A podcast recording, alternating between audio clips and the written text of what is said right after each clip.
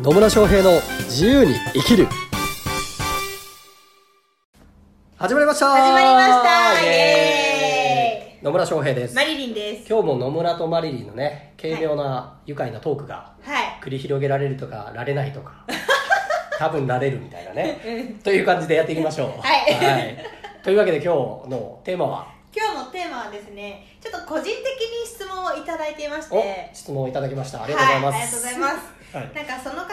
悩んでることは、はい、なんか自分が求めてないのに話をすると勝手にアドバイスをしてくるだったりとか、はい、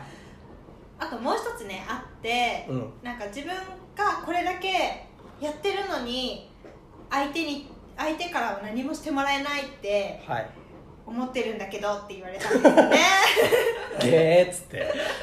つまりまとめるとどういうことですか？つまりまとめると、まとめると、これ私の、私の言葉にしちゃうと、はい、もう好きなようにやってんでしょって思っちゃうんですよね。なんかね、あれですけど、まだふたつ、ふたつ質問が来てますと。はい、ひとつは自分が求めてないのに勝手に向こうからアドバイスされると。うん、もうそれがちょっとちょっと嫌だ嫌だっていうことですよね、うんうん、もう勝手に向こうからアドバイスされるのが嫌だっていうのと、あともう一つは自分が何か相手に対してやってることなのに向こうからなんか見返りがないみたいなね、うん、ことを言ってきたのは同じ人ということで、はい、よろしいですか？はい、はい、つまりそういうね、お互い様だよね。今言ってる話でいくと、うん、だってね、かあの勝手にアドバイスしてる人も私はやってあげてると思ってるからね。間違いない。そうでしょ。だって自分があこの人のためにと思ってアドバイスってその人に良かれと思ってやってることじゃないですか、うんうんうん、ところがそれが嫌だって思われてるわけですね、うん、じゃあ逆の立場になってみましょう。私はこの人のためにこんだけやってあげてるのに何もされてないって、それってさ、つまりお互いに余計なお世話やってるんじゃないみたいなことかもしれないですよ、うん、鏡ですからね、ね本当にね、面白いですよね。あ、面白い、面白いでしょ。面白いわ、ね、人からやられてることが嫌だって言ってるのに、もしかすると自分は同じことをやってるのかもしれないです、うん、って言うとね、いやいやそんなことはないですよって言うかもしれないけど、認めたくない認めたくない自分みたいなのもねあるかもしれないけど、まあまあまあそういう要素があるんじゃないかなっていうふうにまあちょっと自分を見た方がいいんじゃねとは思います。思いますね。そうだから結局あのね、アドバイス、そうそうアドバイスってね基本的に無駄なので、うん、やらないことをおすすめはしてるんですけど、うん、要は相手が求めてもないものを押し付けてもしょうがないじゃないですか。そうですね。ね、そう、それって本当に余計なお世話なんですよ。うんうん、で逆に何か自分が相手のためにやりましたっていうのが見返りを求めてやってるのもね、それって本当にいいの、いいというか幸せなのかなっていうふうにも思いますよ。うん、なんかね、あのそうそうギバーでいようみたいなね、与えると帰ってくるみたいなのあるじゃないですか、うん、帰ってこないからそうそうそう帰ってくるのを期待して与えるっていうのはね、やっぱちょっとちゃうんですよね、うん、うん、そうですね。なんかそれはくれくれくんと一緒ですよね。そうそうそうそう、なんか自分がこれだけやったんだからこうなるはずみたいなのって勝手に勝手に相手に対して期待しちゃってるってことでしょ、うんうん、それを相手が合意してるんだったらいいんですよ。これだけのことをするんだからこれを返してくださいっていう合意が取れてるのにそれをしてくれないとかだったら、うん、それはあの違うじゃないかって言っていいわけですよ、うんうんうん、ね、これだけの仕事をするからお金これだけくださいって言ってるのにお金くれないのと一緒だからね。そうですね。それはいかんのと、それはもう契約不履行だってなるんだけど、なんか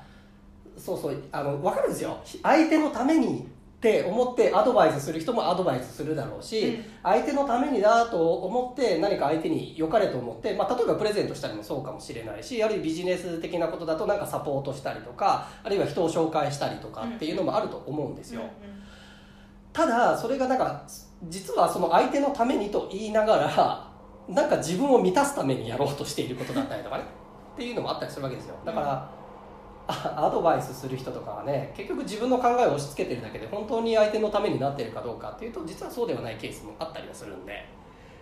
ね、そうですね。だから相手が欲しいよって言ったら、じゃあ、あのアドバイスしますっていうのは全然構わないんだけど、うん、ここについて教えてほしいですっていうのに対してアドバイスしたらいいんだけど、うん、そうじゃなくて、なんかいや君のやり方は間違ってるからこうした方がいいよみたいなのはまあそれは余計なお世話ですよな、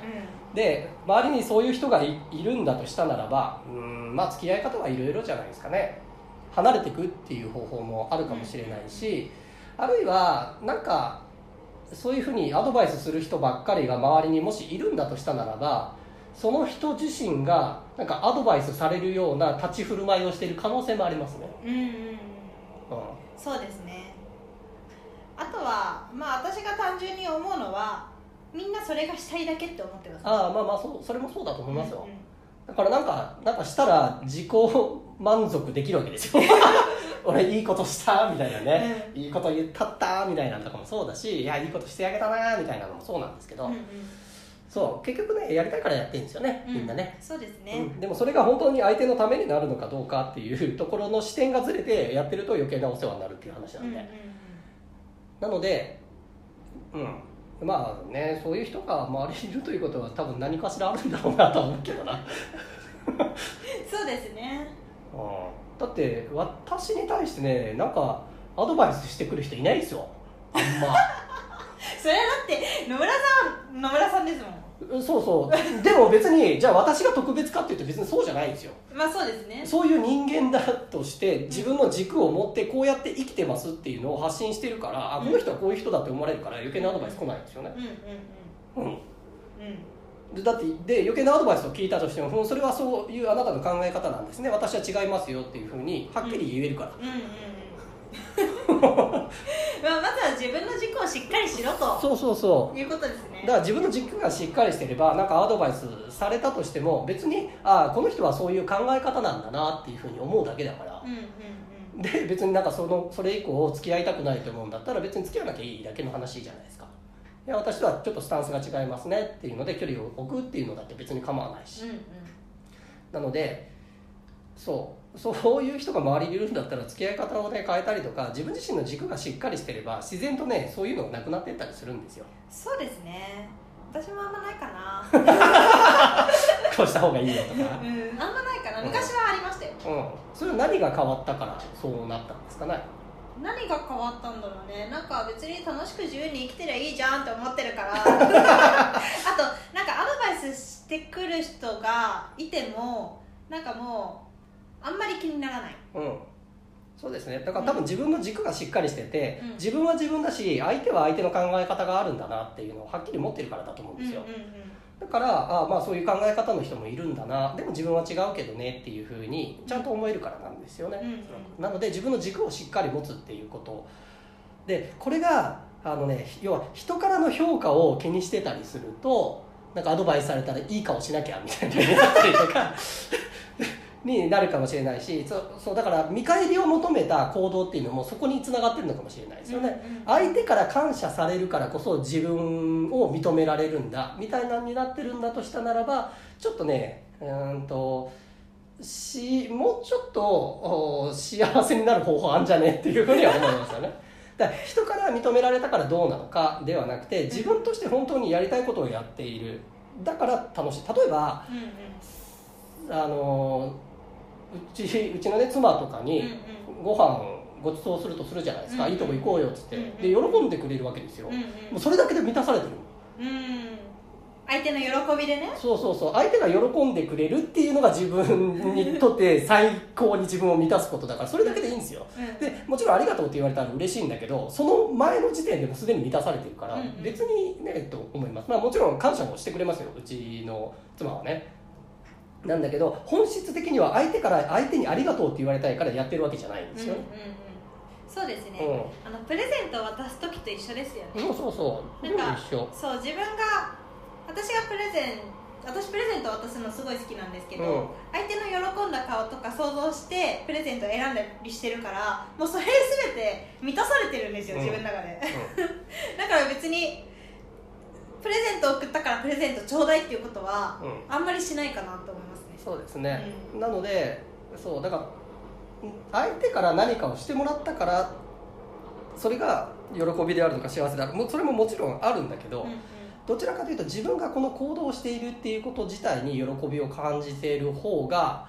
あの人間関係うまくいくと思うし周りいい人できてくると思いますよ。そうですね、うん、で, でもちろんねこう 与, 与えて与えてるっていうとあれなんだけど、なんかそのプレゼントして何の感謝もないとか、うんうん、あ何も反応がないっていうので、その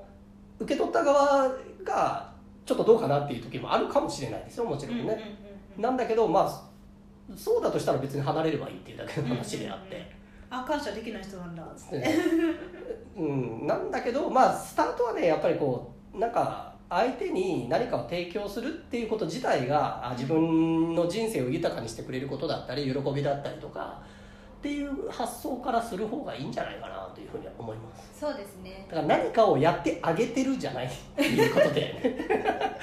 全部自己責任ですよ。そうそう自分だっていう話なんでなのでおすすめは自分の軸をしっかり持つ、うん、で自分と相手とは考え方が違う人間だっていうところをしっかり理解した上で、うん、あこの人とは本当にかん信頼関係を築ける人間なんだと思う人と付き合っていけばいいし、まあ、そうじゃない人とは少し距離を置くっていうのだって別に自分で選択すればいい、うんうん、っていうところになりますね。はい、自由ですからね。はい、そう自由っていうことは自分で選んでるっていうことです、うん、だから人がそうだ人が感謝するかどうかって自分でコントロールできないところじゃないですか、うんうん、そこはだから自分でコントロールできないところに対してな何言ったって自分では何もできないんですよだから自由に生きるって何かって自分で責任を持つっていうことで、自分で責任を持つっていうことは自分自身が選択できるところの行動をどうしていくのかっていうのを選んでいくっていうことだし、うんうん、でその結果が出てきたんだとしたならば、あその結果は自分がこういう行動をしたり決断をしたりとか関わり方をしたから来たんだなっていうふうに思った方がより自由になれると思います。はい、というわけでね、まあ、だいぶちょっと抽象的なことかもしれないですけど、本当大事なことですよね、うん、自分で責任を持って自分の軸を持って生きるっていうことね、うんうん、これをぜひね実践していっていただければと思います。はい、はい、というわけで今日も最後までお聞きいただきありがとうございます。ありがとうございます。またね疑問質問などありましたらコメントメッセージいただければと思いますし、ね、直接野村と話をしたいという人はオンラインサロンなんと月額さんぜんえんというねお得なもので始めたオンラインサロンもあるのでそちらに参加していただければと思います。はい、それではまた次回お会いしましょう。さよなら。